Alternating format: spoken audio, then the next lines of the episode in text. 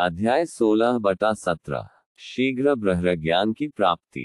इन दो अध्यायों में एक धनाढ्य ने किस प्रकार साईं बाबा से शीघ्र ब्रह्म ज्ञान प्राप्त करना चाहा था उसका वर्णन है। पूर्व विषय गत अध्याय में श्री चोलकर का अल्प संकल्प किस प्रकार पुनर्तः फलीभूत हुआ इसका वर्णन किया गया है। उस कथा में श्री साईं बाबा ने दर्शाया था कि प्रेम तथा भक्तिपूर्वक अर्पित की हुई तुच्छ वस्तु भी वे सहर्ष स्वीकार कर लेते थे, परंतु यदि वह अहंकार सहित भेंट की गई तो वह स्वीकृत कर दी जाती थी। पूर्ण सच्चिदानंद होने के कारण वे बाहरी आचार विचारों को विशेष महत्व न देते थे और विनम्रता और आदर सहित भेंट की गई वस्तु का स्वागत करते थे। यथार्थ में देखा जाए तो सद्गुरु साईं बाबा से अधिक दयालु और हितैषी दूसरा इस संसार में कौन हो सकता है। उनकी तुला समानता समस्त इच्छाओं को पूर्ण करने वाली चिंतामणि या कामधेनु से भी नहीं हो सकती। जिस अमूल्य निधि की उपलब्धि हमें सद्गुरु से होती है वह कल्पना से भी परे है। ब्रह्म ज्ञान प्राप्ति की इच्छा से आए हुए एक धनाढ्य व्यक्ति को श्री साईं बाबा ने किस प्रकार उपदेश किया उसे अब श्रवण करें। एक धनी व्यक्ति दुर्भाग्य से मूल ग्रंथ में उसका नाम और परिचय नहीं दिया गया है, अपने जीवन में सब प्रकार से संपन्न था। उसके पास अतुल संपत्ति, घोड़े, भूमि और अनेक दास और दासियां थीं। जब बाबा की कीर्ति उसके कानों तक पहुंची तो उसने अपने एक मित्र से कहा कि मेरे लिए अब किसी वस्तु की अभिलाषा शेष नहीं रह गई है, इसलिए अब शिरडी जाकर बाबा से ब्रह्म ज्ञान प्राप्त करना चाहिए और यदि किसी प्रकार उसकी प्राप्ति हो गई तो फिर मुझसे अधिक सुखी और कौन हो सकता है। उनके मित्र ने उन्हें समझाया कि ब्रह्म ज्ञान की प्राप्ति सहज नहीं है, विशेषकर तुम जैसे मोहग्रस्त को जो सदैव स्त्री, संतान और द्रव्योपार्जन में ही फंसा रहता है।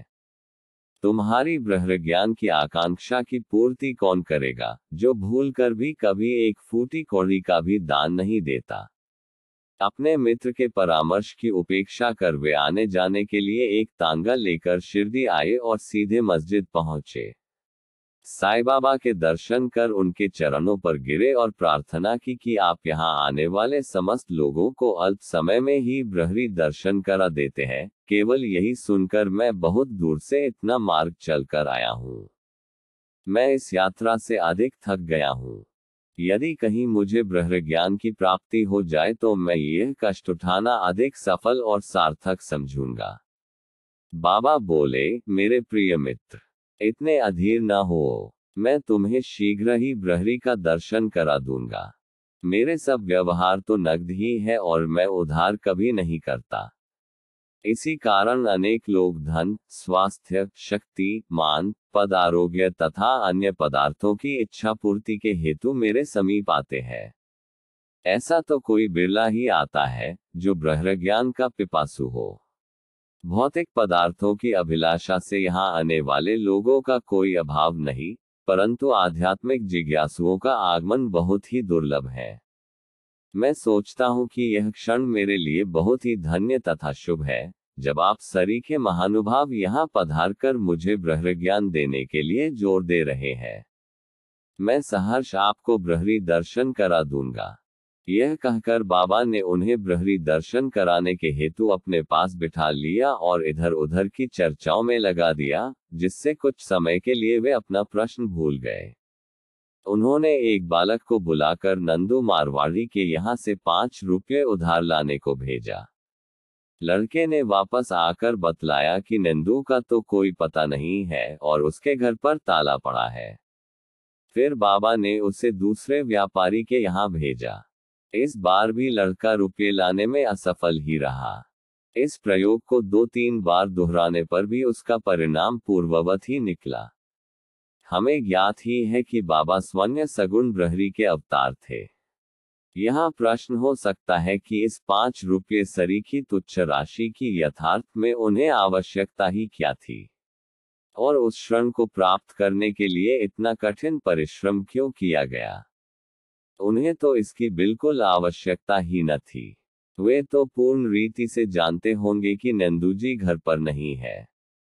यह नाटक तो उन्होंने केवल अन्वेषक के परीक्षार्थ ही रचा था।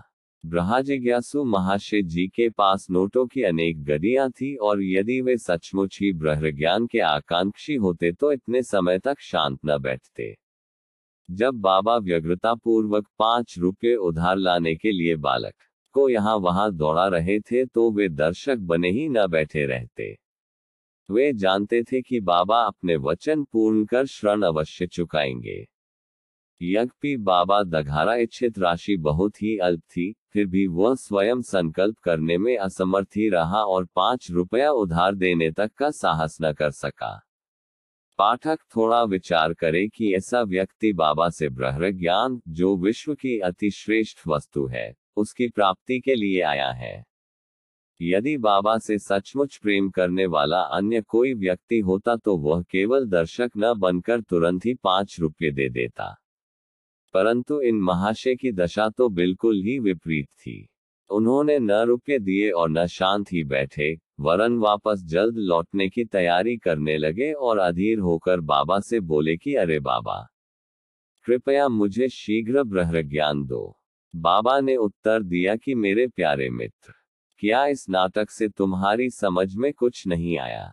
मैं तुम्हें ब्रह्मी दर्शन कराने का ही तो प्रयत्न कर रहा था। संक्षेप में तात्पर्य यह हो कि ब्रह्मी का दर्शन करने के लिए पांच वस्तुओं का त्याग करना पड़ता है: पांच प्राण, पांच इंद्रियां, मन, बुद्धि तथा अहंकार। यह हुआ ब्रह्म ज्ञान। आत्मानुभूति का मार्ग भी उसी प्रकार है जिस प्रकार तलवार की धार पर चलना।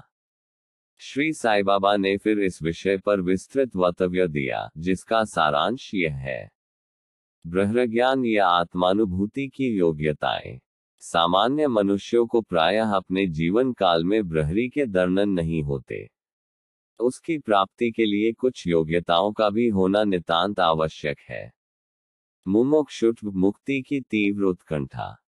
जो सोचता है कि मैं बंधन में हूँ और इस बंधन से मुक्त होना चाहे तो इस ध्येय की प्राप्ति के लिए उत्सुकता और दृढ़ संकल्प से प्रयत्न करता रहे तथा प्रत्येक परिस्थिति का सामना करने को तैयार रहे, वही इस आध्यात्मिक मार्ग पर चलने योग्य है।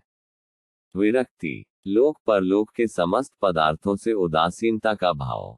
एक वस्तुएं, लाभ और प्रतिष्ठा, जो कि कर्मजन्य है, जब तक इनसे उदासीनता उत्पन्न न होगी तब तक उसे आध्यात्मिक जगत में प्रवेश करने का अधिकार नहीं। अंतर्मुखता। ईश्वर ने हमारी इंद्रियों की रचना ऐसी की है कि उनकी स्वाभाविक वृत्ति सदैव बाहर की ओर आकृष्ट करती है। हमें सदैव बाहर का ही ध्यान रहता है, न कि अंतर का, जो आत्मदर्शन और दैविक जीवन के इच्छुक है। उन्हें अपनी दृष्टि अंतर्मुखी बनाकर अपने आप में ही होना चाहिए। पाप से शुद्धि। जब तक मनुष्य दुष्टता त्याग कर दुष्कर्म करना नहीं छोड़ता तब तक न तो उसे पूर्ण शांति ही मिलती है और न मन ही स्थिर होता है। वह मात्र बुद्धि बल दघारा ज्ञान लाभ कदारी नहीं कर सकता। उचित आचरण। जब तक मनुष्य सत्यवादी, त्यागी और अंतर्मुखी बनकर ब्रह्मचर्य व्रत का पालन करते हुए जीवन व्यतीत नहीं करता तब तक उसे आत्मोपलब्धि संभव नहीं। सारवस्तु ग्रहण करना। दो प्रकार की वस्तुएं हैं, नित्य और अनित्य। पहली आध्यात्मिक विषयों से संबंधित है तथा दूसरी सांसारिक विषयों से। मनुष्यों को इन दोनों का सामना करना पड़ता है। उसे विवेक दघारा किसी एक का चुनाव करना पड़ता है। विद्वान पुरुष अनित्य से नित्य को श्रेयस्कर मानते हैं, परंतु जो मूर्मती है वे आसक्तियों के वशीभूत होकर अनित्य को ही श्रेष्ठ जानकर उस पर आचरण करते हैं। मन और इंद्रियों का निग्रह। शरीर एक रथ है, आत्मा उसका स्वामी तथा बुद्धि सारथी है। मन लगाम है और इंद्रियां उसके घोड़े। इंद्रिय नियंत्रण ही उसका पथ है। जो अल्प बुद्धि है और जिनके मन चंचल है तथा जिनकी इंद्रियां सारथी के दुष्ट घोड़ों के समान है, वे अपने गंतव्य स्थान पर नहीं पहुंचते तथा जन्म मृत्यु के चक्र में घूमते रहते हैं। परंतु जो विवेकशील है, जिन्होंने अपने मन पर नियंत्रण में है, वे ही गंतव्य स्थान पर पहुंच पाते हैं, अर्थात उन्हें परम पद की प्राप्ति हो जाती है और उनका पुनर्जन्म नहीं होता।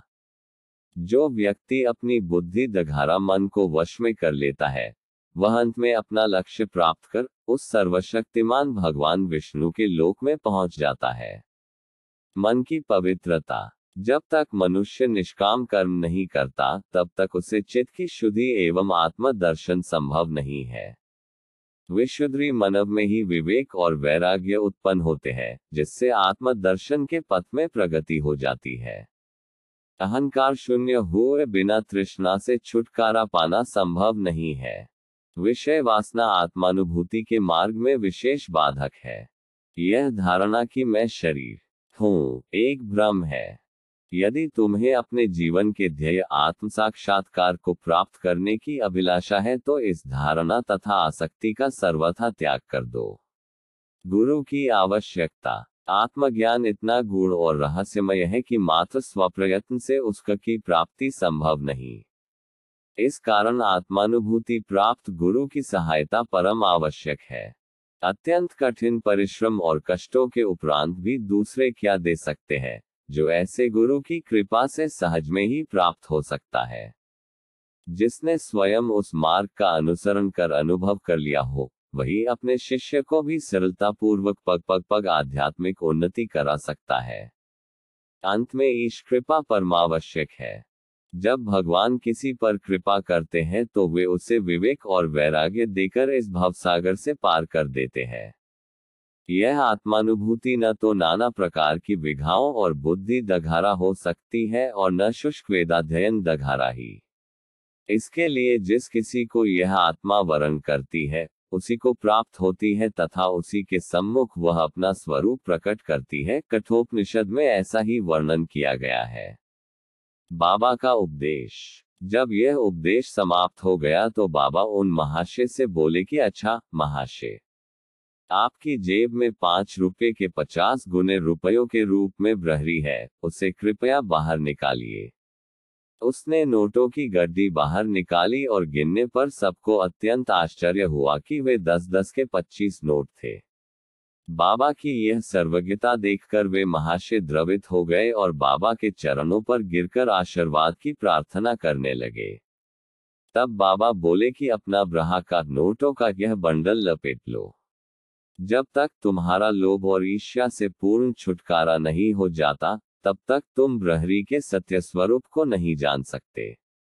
जिसका मन धन संतान और ऐश्वर्य में लगा है वह इन सब आसक्तियों को त्यागे बिना कैसे ब्रह्री को जानने की आशा कर सकता है।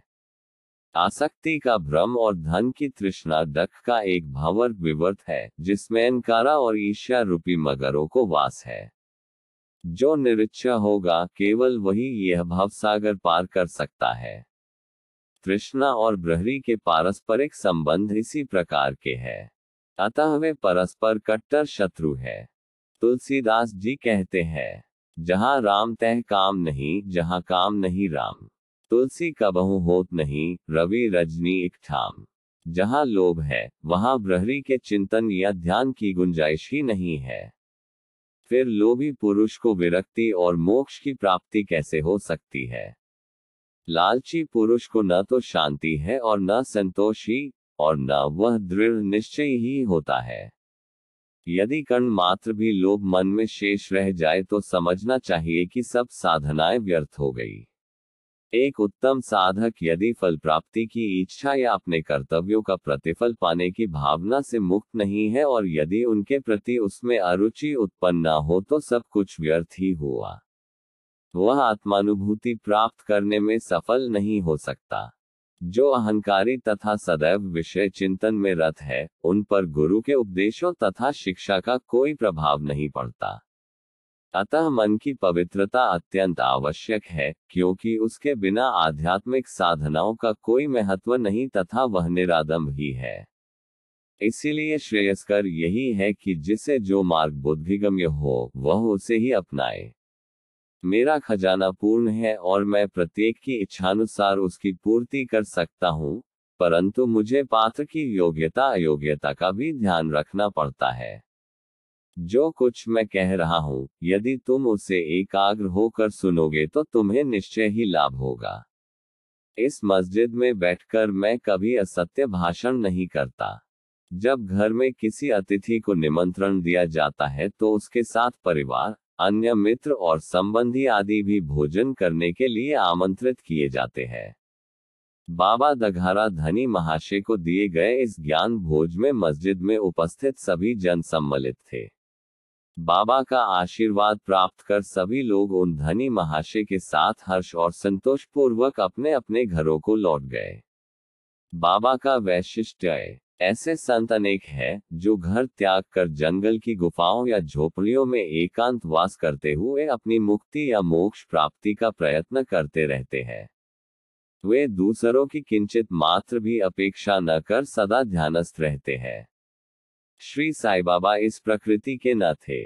यद्यपि उनके कोई घर दघार, स्त्री और संतान, समीपी या दूर के संबंधी न थे, फिर भी वे संसार में ही रहते थे।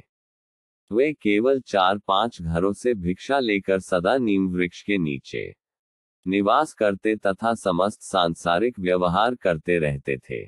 इस विश्व में रहकर किस प्रकार आचरण करना चाहिए, इसकी भी वे शिक्षा देते थे। ऐसे साधु या संत प्रायः बिरले ही होते हैं जो स्वयं भगवत प्राप्ति के पश्चात लोगों के कल्याणार्थ प्रयत्न करें। श्री साई बाबा इन सब में अग्रणी थे, इसलिए हेमाडपंथ कहते हैं। वह देश धन्य है, वह कुटुंब धन्य है तथा वे माता पिता धन्य हैं, जहाँ साई बाबा के रूप में यह असाधारण परम श्रेष्ठ अनमोल विशुद्री रत्न उत्पन्न हुआ। श्री सद्गुरु साईनाथार्पणमस्तु। शुभ भवतु।